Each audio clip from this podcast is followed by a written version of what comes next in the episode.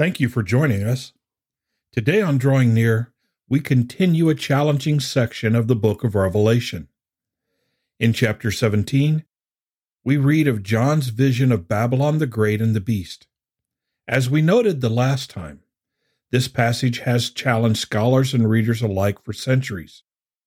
Although there are challenges in interpreting these verses, we can have confidence that God's primary truths to us can be understood. So please open your Bible and turn to the Revelation of Jesus Christ, chapter 17, and join us for The Mystery Explained. As we get ready for our study today, would you join me in prayer? And Father, we thank you for the mysteries of your word, those things that we currently do not understand. There have always been mysteries, and those mysteries in the Old Testament Many of them have become known to us today. As we have watched history unfold, and so much of those mysteries unfold in Jesus Christ, we gain understanding. Much of what you talk about in this section of your word is ahead of us, and therefore has an element of mystery. And even though this passage is explained by the angel to John, it doesn't mean that we fully understand it. We understand there is wide speculation about the meaning of this passage, the who's who of this passage. But Father, help us to not only zero in on who's who, but on what you are accomplishing through these individuals who are nameless. You are sovereign God, and you are God over the beast, over the dragon, over the harlot, over the kings, over the nations. You are King of kings and Lord of lords. That gives us comfort and peace. Thank you for being our Father and our Savior. It's in Jesus' name that we pray. Amen.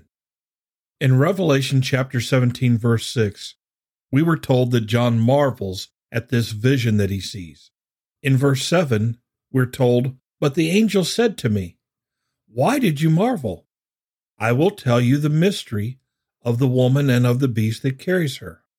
The word mystery here literally means I will tell you the hidden truth, that which is veiled. I will pull back the curtain for you.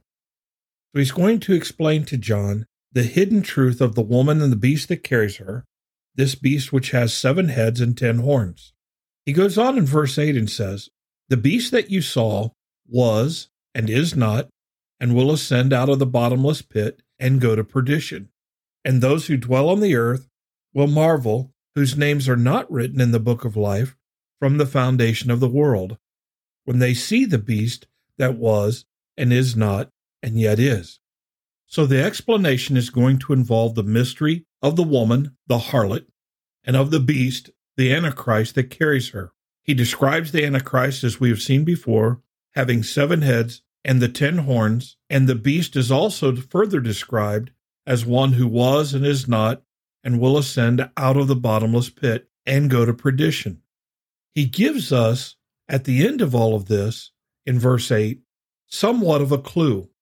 Those on the earth when this takes place are going to marvel, all of those whose names are not written in the book of life. What are they going to marvel at? They're going to marvel when they see the beast that was and is not and yet is. In verse 9, we read, here is the mind which has wisdom, or here is the explanation. The seven heads on the beast are seven mountains on which the woman sits. There are also seven kings. So the seven heads of the beast are seven mountains. Mountains are often used in the scripture to represent empires, and they are also seven kings. The seven empires, in all likelihood, are the Egyptian Empire, the Assyrian, the Babylonian, the Medo Persian empires, Greece, and Rome, and then the empire of the Antichrist. These seven mountains, or these kings, five of them have fallen. One was in power at the time John is writing this, and the other has not yet come. So we know that the first five, Egyptian, Assyrian, Babylonian, Medo Persian Empire, and the Greek empires have all fallen. Rome was in power while John was writing this, exiled on Patmos. and then the empire of the Antichrist is yet to come. We are told at the end of verse 10 when the empire of the Antichrist comes, he must continue a short time.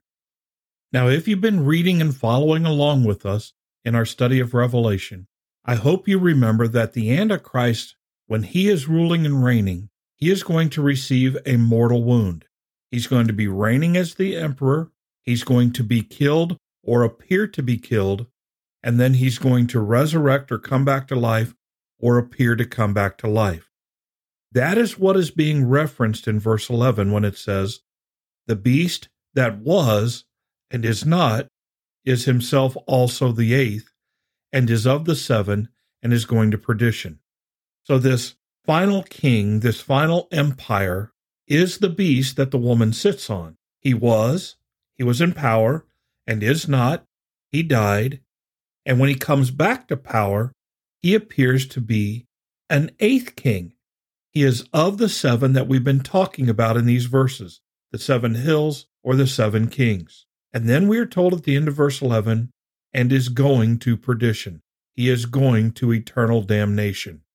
I'm not sure we can overstate the importance of the Antichrist receiving the mortal wound that kills him or appears to kill him, and then his appearance to come back to life.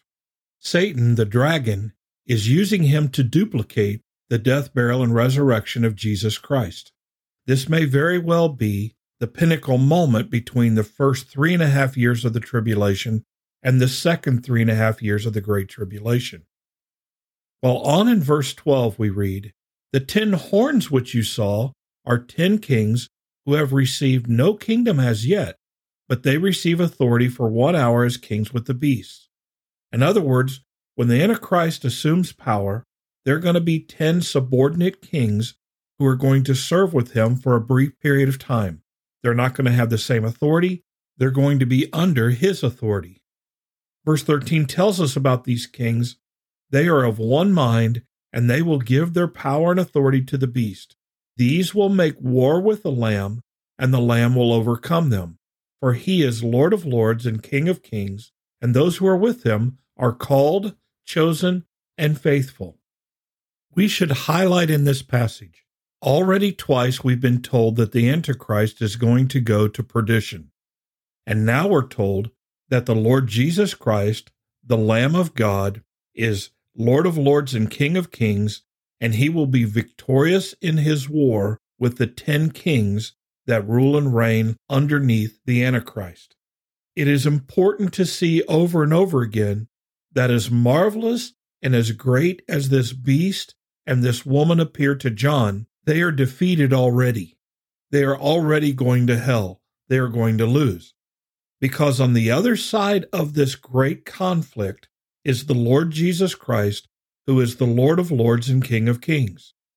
And those who come with Jesus to do battle are those who are called, chosen, and faithful. That is a description of the saints, of the believers, of Christians. Called by God, chosen by God, and faithful to God.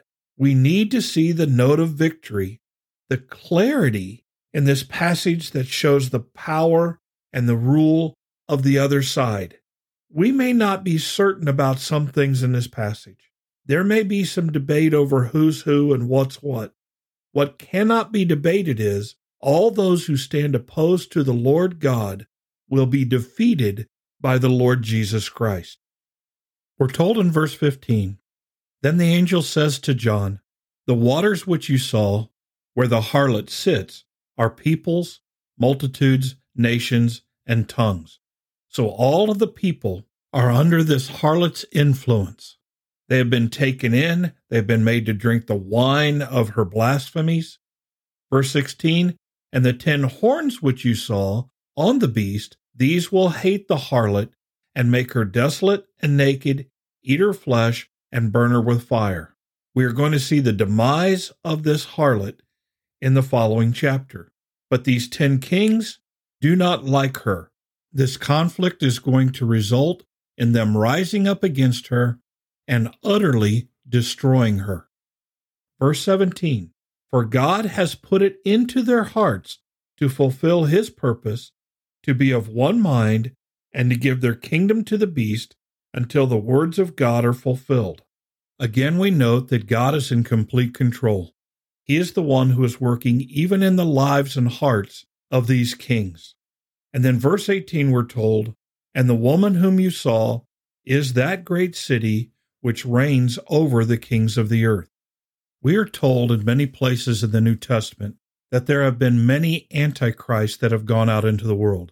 In other words, the spirit of the antichrist has always been in the world, but that spirit is going to take physical form in the final antichrist in a literal human being. In the same way, the spirit of Babylon, the spirit of this woman, the harlot, has always been in the world, seducing kings, making people drink the wine of her blasphemies. She's always been in the world trying to corrupt and pervert the things of God. She is the spirit and the influence behind all of the persecution, all of the killing and martyrdom of the followers of God. She is the great city which reigns, which ultimately has influence over the kings of the earth. She is the woman who is sinful and seductive. She's attractive. Her influence reigns over the kings of the earth because they have committed adultery with her. They are in bed with her. She's a spirit that has always been in the world, and she will take the form of a literal human being who will suffer the wrath and judgment of her influence during this end time. And as I've noted, we will see her ultimate destruction in the next chapter. Father in heaven, we thank you for your word. We thank you for your explanations of the mysteries of your word.